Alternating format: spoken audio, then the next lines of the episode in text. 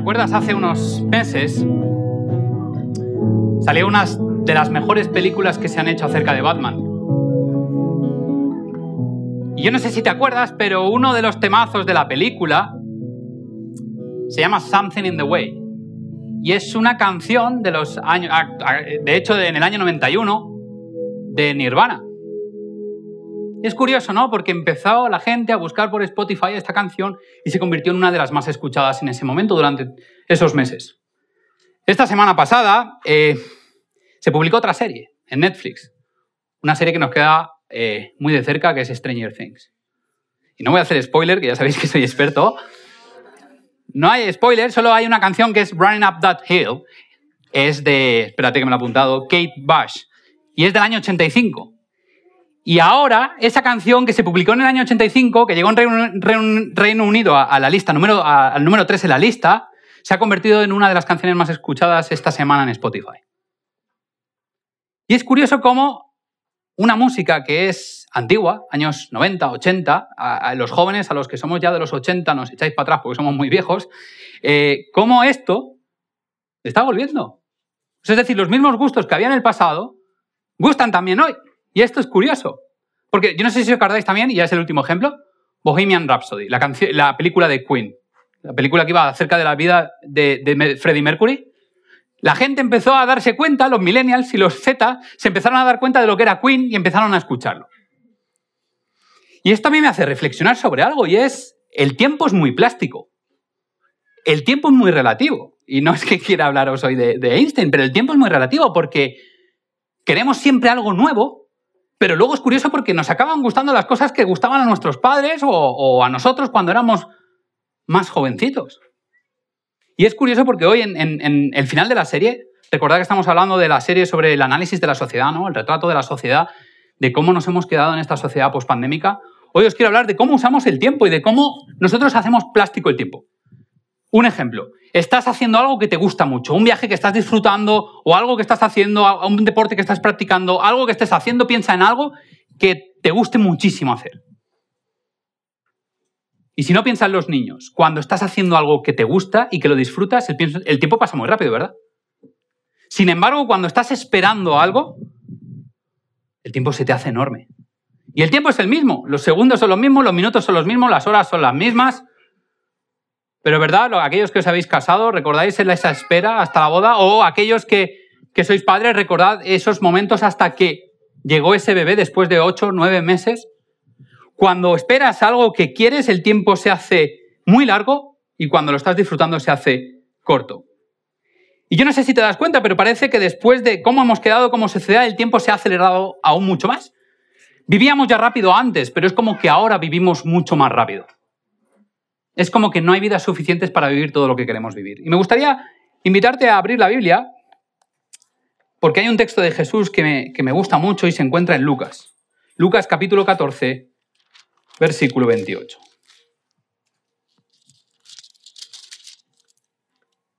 Jesús dice esto, ¿quién de vosotros, queriendo edificar una tierra, no se sienta primero y calcula los gastos, a ver si tiene lo que necesita para acabarla?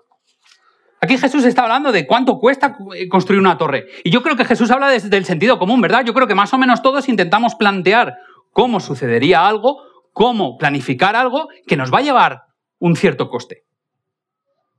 Pero no todo cuesta siempre en dinero. A veces no calculamos los tiempos. A veces pensamos lo que nos va a costar algo, un viaje, unos estudios, un máster, un, incluso un trabajo, ¿no? Lo que me va a reportar en dinero, pero nunca pensamos en cuestión de tiempo. Nunca cuando vamos a aceptar un trabajo pensamos en cuánto tiempo me va a quitar esto, cuánto tiempo le voy a quitar a la familia. Nunca pensamos en tiempo cuando queremos hacer un viaje, y es decir, cuánto tiempo realmente... Estos de los viajes eh, a Cancún, sitios así paradisíacos, son engañosos porque te dicen nueve días. Nueve días no, porque estás perdiendo uno en el avión. Realmente luego en el hotel no estás nueve días. Por si no lo habéis hecho, que lo sepáis. Es muy relativo es muy relativo. Tenemos que vigilar muy bien cuánto nos cuestan las cosas. Y construir algo lleva tiempo. Construir lo que realmente es importante lleva tiempo. Y si no, imaginad o, pensad lo que nos está costando las obras de cero, que llevamos un año y medio para intentar construir un lugar al que llamar iglesia y aún seguimos aquí. De hecho, eh, Cero ya está en el top 3 de, lugares eh, religiosos em, que más han costado en la historia en cuanto a tiempo. Está primero Notre Dame, Notre Dame, la de París. En segundo lugar está la Sagrada Familia. Y en tercer lugar ya estamos nosotros en, tiempo de construcción. Así que bueno, eh, sigamos orando para ver cuándo llega este edificio. Básicamente las cosas que son importantes requieren tiempo. Y muchas veces no le damos el valor al tiempo. Muchas veces no consideramos que el tiempo sea importante porque lo consumimos, pero a veces lo consumimos mal. Y vivimos sometidos al tiempo, pero no controlamos el tiempo. Y quizá tú te estés preguntando, ¿pero qué estás diciendo? ¿De qué me estás hablando? Piénsalo por un momento. ¿Vives a remolque de la vida? ¿O realmente controlas todas las etapas de tu vida? ¿Cuántas veces dices no tengo tiempo? ¿Cuántas veces le dices a tus hijos no tengo tiempo? ¿Cuántas veces le dices a tu pareja no tengo tiempo? ¿Cuántas veces le dices a tus padres no tengo tiempo? A tus amigos no tengo tiempo. Vivimos en la era del no tengo tiempo. Y el tiempo es el mismo hoy que hace 40, 50, 100 años. El tiempo no ha cambiado, sigue siendo la misma cantidad. Entonces, ¿qué es lo que ha cambiado? Ha cambiado las prioridades. Ha cambiado lo que queremos vivir y cómo lo queremos vivir, pero sobre todo ha cambiado las prioridades. No tenemos tiempo para nada excepto para lo que consideramos prioritario. Ayer por la mañana estábamos eh, paseando, Avi y yo, y sabéis que vivimos al, al, lado del Wanda. Había tiendas de campaña una detrás de otra. Yo pensaba, a ver si el concierto de los Rolling ya fue. ¿Qué hace tiendas de campaña aquí? Hoy es el concierto de Alejandro Sanz, me enteré luego. Y había personas el viernes por la mañana que ya habían dormido y pasado la noche solo por intentar alcanzar una primera fila para ver a Alejandro Sanz cantar. Personas que seguramente o no trabajaban o quizá tenían un trabajo y se habían pillado días de vacaciones para estar durmiendo en una tienda de campaña, en un descampado, sin baño o un baño muy improvisado. ¿Os dais cuenta los seres humanos cuando algo lo queremos, cuando algo lo consideramos prioritario, cómo el tiempo es muy relativo? Seguramente tú preguntes a todas esas personas y te dirán, valió la pena. Valió la pena estar acampados aquí sin baño, estar esperando para conseguir ver lo que yo espero ver en primera fila. Tiempo hay. El problema es que no tenemos tiempo para todo y solo le damos tiempo a lo que es prioritario. Casi siempre lo que consideramos prioritario somos nosotros mismos. Casi nunca tenemos tiempo para los demás, pero siempre tenemos tiempo de sobra para nosotros mismos. Y si no, mira la aplicación de tu móvil. Esa es la que te dice cuánto tiempo inviertes y en qué lo inviertes. Te darás cuenta de cuánto tiempo inviertes en ti mismo o en ti misma. Otro de los problemas es que queremos vivir tres vidas en una. Ya no una, ya no nos basta con vivir una vida, ya no me basta con vivir mi vida. Tengo que vivir mi vida, la de Johnny Depp y la de Cristiano Ronaldo. Tengo que vivir todas las vidas posibles porque el tiempo es corto y yo quiero vivir al máximo. Le ponemos tanto énfasis a la velocidad que se lo quitamos a la calidad de la vida. Y lo que Jesús te está diciendo, cuando te está diciendo, cuando vayas a construir algo, cuando quieras construir, y Jesús habla de una torre, pero piensa en tu vida, cuando tú quieres construir algo, piensa en los costes. Porque el mayor problema que tenemos los discípulos del siglo XXI es que queremos seguir a Jesús, pero no valoramos lo que implica seguir a Jesús. Mucho menos valoramos el tiempo. Y seguir a Jesús a veces es fácil porque ves, pero a veces es difícil porque no ves. Y en esa velocidad, en ese intento de vivir tres vidas en una, ese intento de eh, eh, construir esa torre que Jesús nos dice, estamos contando muy poco el tiempo que requiere una relación con Jesús. Pero piensa todo lo que requiere tiempo un embarazo, ya lo he dicho antes. Y si lleva solo tres meses, parece que lleve tres vidas. Em, unos estudios, un máster, un doctorado, una relación. ¿Cuánto tiempo conlleva las cosas que realmente importan? ¿Cuánto tiempo le quieres dedicar a Jesús? creo que Jesús es muy acertado porque dice que nosotros tenemos que considerar la planificación como algo importante. Y esta es la pregunta que te quiero hacer esta mañana. ¿Cuántas veces has planificado tu relación con Jesús? Evidentemente yo no soy alemán, yo soy más español, entonces lo de, ser cuadrado no me va mucho, pero algo de planificación tiene que haber en tu vida. Realmente cuando te levantas por la mañana, ¿qué papel ocupa Jesús en tu vida? Te levantas por la mañana y piensas, tengo que ir a trabajar, tengo que ir a hacer esto, pero ¿qué lugar va a ocupar Jesús en mi vida? ¿Te lo planteas cada mañana? Cuando te estás en la cama, ese momento en el que tardas un poco en dormir, te piensas, ¿qué prioridad ha tenido Jesús en mi vida? Jesús te está diciendo que lo más importante, lo más importante no es que le sigas, porque hay gente que le sigue y al rato se va. ¿No, ¿No te pasa esto? Amigos que tienes que quedan contigo para un ratito, pero luego ya no vuelves a saber nada de ellos durante ¿Tres meses? ¿Seis meses?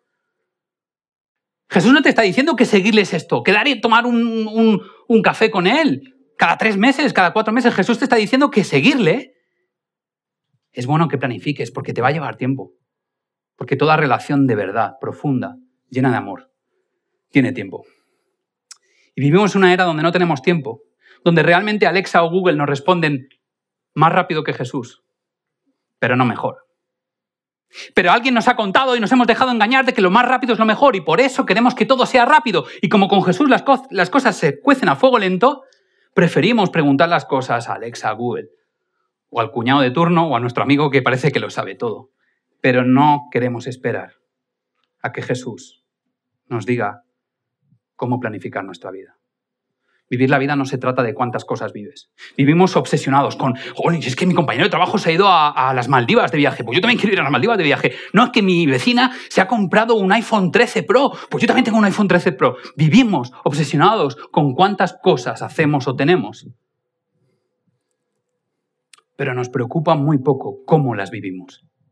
Estamos más preocupados con el qué hacemos que con el cómo o el por qué lo hacemos. ¿Cómo estás construyendo en tu vida? Las 24 horas al día que tienes, ¿cómo las estás invirtiendo? ¿Las estás invirtiendo en cosas que, que edifican? Amor, familia, realización personal, relaciones saludables, relación espiritual y trascendental con Jesús. ¿Cómo estás haciendo tu vida? Fíjate lo que te dice Jesús. Te lo dice a través de Pablo, pero todo lo que dice Jesús aquí es a través de personas, pero te lo dice él también. Filipenses Filipenses capítulo 1.6. Creo que lo conoces de sobra porque lo he utilizado muchísimas veces. Filipenses 1.6 dice, estando persuadido de esto, que el que comenzó en vosotros la buena obra, la perfeccionará hasta el día de Jesucristo. Y creo que nosotros en cero ya estamos sabiendo cómo cuesta esto de las obras, ¿no? Nos estamos dando cuenta que una verdadera obra, una buena obra, una bonita obra lleva tiempo y Jesús lo que te está diciendo no es esto es magia.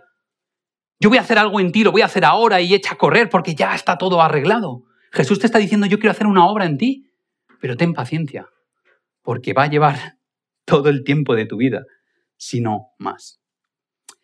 Somos obras inacabadas en las que seguimos construyendo, pero para seguir colocando piedras en nuestra vida necesitamos tiempo. El problema es que la sociedad no tiene tiempo. No tenemos tiempo, vivimos el hoy. ¿Habéis escuchado títulos de libros como El poder de la hora? Ahora es tu momento. Mañana es una ilusión. El ayer es el pasado, está anclado en la nada. Hoy es lo que realmente importa. Y es cierto, es verdad, tienes que vivir el hoy. Pero más allá de este eslogan, ¿qué es lo que hay? Más allá del poder de la hora, del vivir ahora, ¿qué es lo que hay? ¿Qué mensaje tratan de decirnos? A veces esas tres vidas que queremos vivir nos damos cuenta de que no nos llevan a ningún sitio, de que no pueden existir, de que al final me estoy perdiendo realmente lo que es la vida. Fíjate lo que hacemos, ¿eh? Nos despertamos, llevamos a los niños al cole, pedimos el, libro en Amazon que nos gusta, vamos al gimnasio, hacemos la compra, quedamos con amigos en la terraza de CR7 o Salvador Bachiller, publicamos una foto en Instagram y también en Facebook, porque si no, la gente de Facebook no va a ver que estoy en Instagram comprarme algo para este verano porque, mira, no tengo modelito porque he adelgazado un poco y este me tiene que quedar mejor. Lo compro y a veces voy a la tienda, pero a veces también lo miro en Zalando porque me gusta más y me lo envían, lo cambio y lo llevo. Pero también en ese mismo día quiero ver el último capítulo de Stranger Things que ha salido, que ha tocado hoy, porque es el plan que me he hecho hoy. Seguir el curso que estoy haciendo porque es que si no hago cosas no valgo la pena. Así que también acabo cenando con familias o con amigos y así intentamos hacer mil cosas en un día. Y nos cansamos, nos estresamos porque no planificamos lo que realmente es importante. Y esto te provoca ansiedad. Número uno, te provoca ansiedad. Vivir el hoy te provoca ansiedad. Porque crees que no va a existir un mañana. Alguien nos ha contado que mañana no existe. Yo no sé si son los resultados de la pandemia, pero alguien nos ha dicho que el mañana no existe, mañana puede venir otro Putin, mañana puede venir y pasar cualquier cosa, mañana no existe, vive todo hoy, al límite, a tope.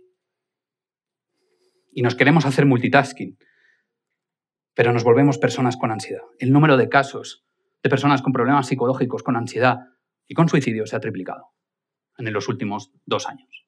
¿Por qué? Porque vivimos ansiosos, porque queremos llegar a todo, porque estamos a flor de piel, porque echamos la culpa de todo a todos. Menos darte cuenta de que tu vida está yendo a remolque en lugar de estar intentando controlar tu vida. No disfrutamos de la vida porque queremos vivir tres vidas en una.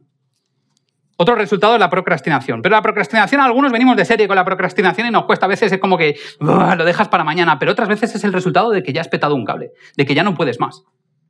De que tienes tantas cosas que hacer que estás abrumado, en shock, agobiado, agobiada porque no das para todo. Y como no das para todo, te conviertes en una persona que no es, que no es eficaz. Porque tienes más delante de tus ojos de lo que puedes gestionar. Y vas acumulando cosas para el mañana y cada vez ves la lista de correo más grande o la lista de tareas que tienes que hacer más grande o las cosas se van destrozando y cayendo en tu casa y esperas que se arreglen solas porque estás diciendo constantemente mañana porque hoy me han, me han intentado convencer de que el poder es ahora, pero ahora no tengo tiempo suficiente para hacer todo lo que tengo que hacer. Y te frustras y te derrumbas. Y el tercero es la impaciencia. Esa obsesión por vivir el día de hoy esas frases de Instagram de eh, quererlo todo ahora es my passion, mi pasión. Quiero todo ahora, ahora mismo. Nos están transformando. Yo creo que como cristianos es bueno tener estos momentos de reflexión. Nos están transformando. Si compro algo, tengo que recibirlo mañana. Pagamos Amazon Prime para recibir las cosas mañana y no dentro de cinco días. Compramos eh, en Getir o en empresas así porque queremos que la comida nos llegue en diez minutos nos estamos dando cuenta de que realmente no nos gusta esperar nada. Y cuando entramos en una relación de amor, ya no te hablo de Dios, cuando entramos en una relación de amor, queremos todo ahora. Y quizá el problema está en las expectativas que tenemos en la vida y en lo que esperamos de los demás. Así que necesitamos vivir el presente con paciencia. Fíjate lo que dice Eclesiastés capítulo 3. Eclesiastés capítulo 3, si lo quieres leer conmigo, Salomón, que había vivido de todo más que tú y que yo, en una época en la que la vida iba lenta, pero él, vivió, él sí que vivió tres vidas en una, él acaba diciendo esto. Dice versículo 1, voy a leer del 1 al 8. Él escribe después de haber reflexionado acerca de toda su vida, todo lo que ha hecho, todo lo que, lo que ha vivido y dice, todo tiene su tiempo. Todo lo que se quiere debajo del cielo tiene su hora. Hay tiempo de nacer y tiempo de morir. Tiempo de plantar y tiempo de arrancar lo plantado. Tiempo de matar y tiempo de curar. Tiempo de destruir y tiempo de edificar. Tiempo de llorar y tiempo de reír. Tiempo de hacer duelo y tiempo de bailar. Tiempo de esparcir piedras y tiempo de juntarlas. Tiempo de abrazar y tiempo de abstenerse de abrazar. Tiempo de buscar y tiempo de perder. Tiempo de guardar y tiempo de tirar. Tiempo de rasgar y tiempo de coser tiempo de callar y tiempo de hablar, tiempo de amar y tiempo de aborrecer, tiempo de guerra y tiempo de paz. Algunos ya esto se os ha hecho largo. Ocho versículos de la Biblia se os ha hecho largo, que sí. Salomón te está diciendo hay tiempo para todo. El problema es que nosotros hemos plastificado, moldeado tanto el tiempo a nuestro gusto, que queremos que el tiempo pase corto a nuestro interés y se detenga cuando más lo esperamos.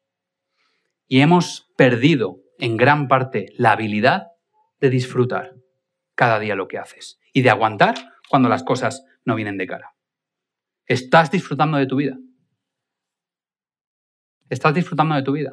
¿Disfrutas el momento o vives anclado o anclada en el pasado? En aquellos recuerdos bonitos de infancia que en realidad a lo mejor no eran tan buenos, pero, pero los has idealizado vives eh, obsesionado con, el futuro y te olvidas de vivir en el presente. A veces nos hemos vuelto, eh, nos hemos abstraído de lo que significa realmente vivir y disfrutar de la vida. Y por eso déjame que te diga el último consejo que tengo para ti. El último consejo es algo que encontré en la Biblia y que es muy interesante y se encuentra en Primera de Crónicas, capítulo 12, versículo 32. Primera de Crónicas, capítulo 12, versículo 32.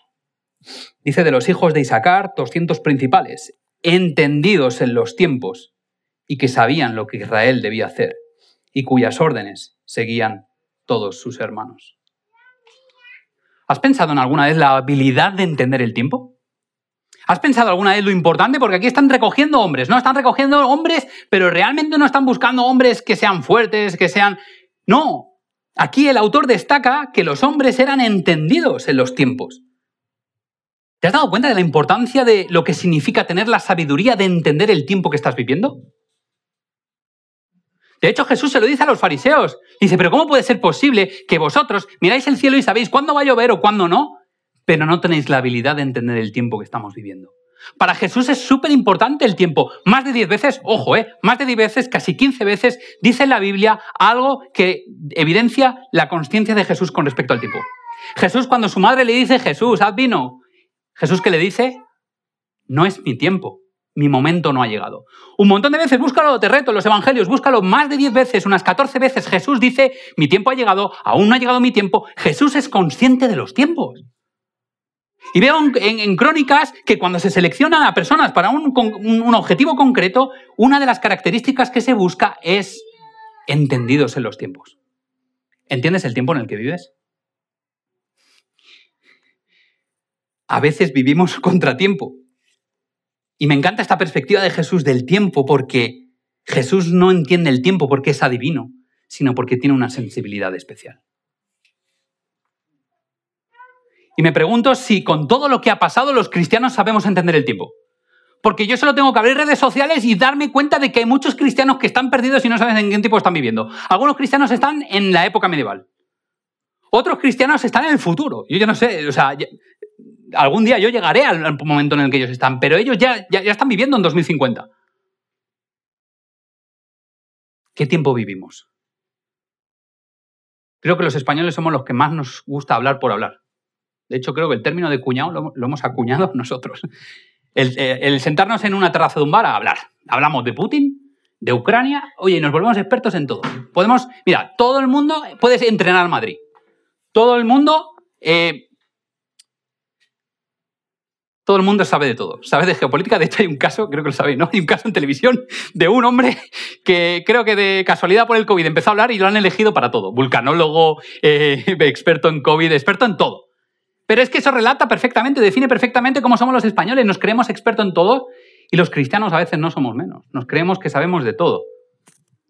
Pero ninguno, o casi ninguno, tiene la habilidad de saber en qué tiempo vivimos. Pero ¿sabes por qué Jesús era sensible a los tiempos en los que él vivía? No porque era Dios, no porque era divino, sino porque Jesús hacía dos cosas muy interesantes. ¿Quieres saberla? La primera, Jesús planificaba su torre espiritual. Porque Jesús cada mañana y cada noche se iba a hacer planes del propósito de su vida. Y no se iba a hacerlo solo, se iba a hacerlo con el Padre. Cada mañana cada noche, él, su día a día era, era horrible, ¿eh? visto desde el punto de vista humano. Su vida, su día a día era entregarse por y para los demás, no tenía tiempo para nada. De hecho, Marcos habla también de que Jesús los, los apartaba a los discípulos porque no tenían tiempo ni para comer. Y Jesús, en esa vida tan ajetreada, tanto como la tuya o la mía, Jesús sacaba tiempo por la mañana, tiempo por la noche para conectarse a la fuente conectarse a aquel que le iba a, mostrar cómo iba a ser su torre. Y número dos, Jesús era capaz de ser sensible al tiempo en el que vivía, porque Jesús tenía un propósito y porque Jesús tenía la habilidad especial de poder observar en el futuro. Nosotros construimos de abajo arriba. Vamos a remolque, intentamos tapar agujeros, ¿no? Es como que la vida está muy, muy llena de problemas. Si no, si no se ponen enfermos los niños, se ponen enfermos los padres, si no me ponen un examen sorpresa, si no tengo un accidente. Es como que la vida está llena de problemas y de complicaciones. Y a veces vivimos tapando agujeros en nuestra vida. Y no tenemos tiempo ni para Dios. No tenemos tiempo porque es que mira cuántas cosas me pasan en mi vida. No tengo tiempo para nada. Pero Jesús te dice que transformes el tiempo. Y es lo que Jesús hacía. Jesús cada mañana y cada noche renovaba su propósito porque él tenía la habilidad de transformar el tiempo. Y no estoy hablando de Doctor Strange ni estas cosas. Estoy hablando de que Jesús construía al revés. Tú aportas tiempo para ti y lo que te sobra para tapar agujeros. Pero Jesús apartaba tiempo para Dios, tenía su sesión de mi tiempo y entonces estaba en perfectas condiciones para regalar tiempo a los demás. Lo más triste del siglo XXI, y escúchame bien, lo más triste del siglo XXI es que los cristianos no tengamos tiempo para reflejar a Jesús. Te lo digo otra vez, lo más triste del siglo XXI es que los cristianos no tengamos tiempo para reflejar a Jesús en este mundo. El hoy es importante, pero el futuro también lo es. Y ante una sociedad que te está diciendo que el hoy es importante, Jesús te está diciendo que el futuro también lo es. Y la habilidad que tuvo Jesús para juntar el futuro y el presente, creo que es donde nosotros debemos reflexionar. Porque el futuro es lo que te da propósito. El presente cambia el futuro, pero el futuro define el presente. No sé si lo has entendido. El presente define tu futuro, pero lo que tú esperas, tu propósito del futuro, es lo que define también tu presente. Y ese es Jesús. Jesús sabía dónde estaba su punto final. Jesús no se desvió ni un minuto y por eso sabía cuándo su tiempo había llegado y cuándo su tiempo no había llegado, porque tenía un propósito, porque sabía que todo lo que tenía que hacer estaba determinando de una manera o de otra del punto donde él tenía que acabar. Por eso la gran pregunta es, ¿cuánto tiempo inviertes hoy en pensar dónde está tu futuro? Y para eso déjame que haga un ejemplo. Esto es una cuerda. entre los pitidos y que se nos derrumba toda la casa, esto parece la catedral de Mejorada del Campo. ¿Alguien puede coger el extremo de la cuerda, por favor? Va, para el fondo, para el fondo. Todo el fondo, todo, todo, todo lo que dé la cuerda. Venga. No es elástica, pero casi. ¿Os dais cuenta? Gracias, Aaron, miembro número uno de cero. ¿Os dais cuenta de cuánto mide esta cuerda? ¿Queréis que te diga cuál es tu vida? Esto es nuestra vida. Muchas veces vivimos como si solo fuera esto lo que importa. Jesús te está diciendo que la sensibilidad de entender los tiempos es vivir hoy sabiendo que esto es todo lo que te queda de vida. Los cristianos del siglo XXI estamos olvidando que Jesús es capaz de unir el futuro con el presente. El presente es esto, pero tu identidad es todo esto. Jesús no vino aquí para decirte que tu vida es lo que vives hoy. Jesús te vino para decirte que tu futuro, tu esperanza, tu expectativa es una eternidad. Y tú puedes elegir si el presente determina tu futuro o si haces como Jesús. Tu futuro, tu esperanza, es lo que define este cachito de vida. Pero para eso necesitas confianza, necesitas convicción, necesitas pensar como Jesús. Necesitas cada mañana, cada noche. No importan las tareas, no importan las complicaciones, no importan los problemas que te surjan. Necesitas pasar tiempo con Jesús, porque el tiempo es relativo. Yo creo que ya todos sabéis que yo ahora viajo mucho más. Ha habido un aumento de trabajo por un lado y tengo que viajar mucho más. Y como sabéis, la semana pasada, no, la anterior, nos visitaron unos amigos portugueses, es porque he ido a, Portugal como tres veces. Yo no sé si habéis ido a Portugal alguna vez, a Lisboa. Es como ir a Galicia. Eh, no porque se parezcan, que también.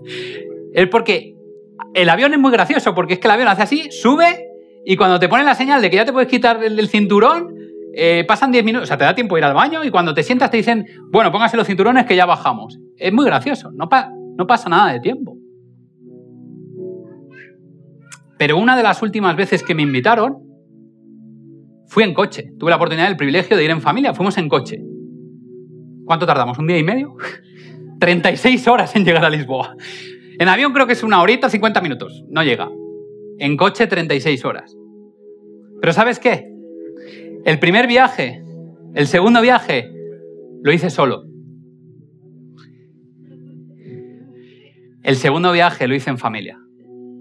Paramos a disfrutar del viaje. Nos encantó tanto disfrutar del viaje que paramos por todos los pueblos para ver los pueblos. Por eso tardamos 36 horas y no fuimos por Italia.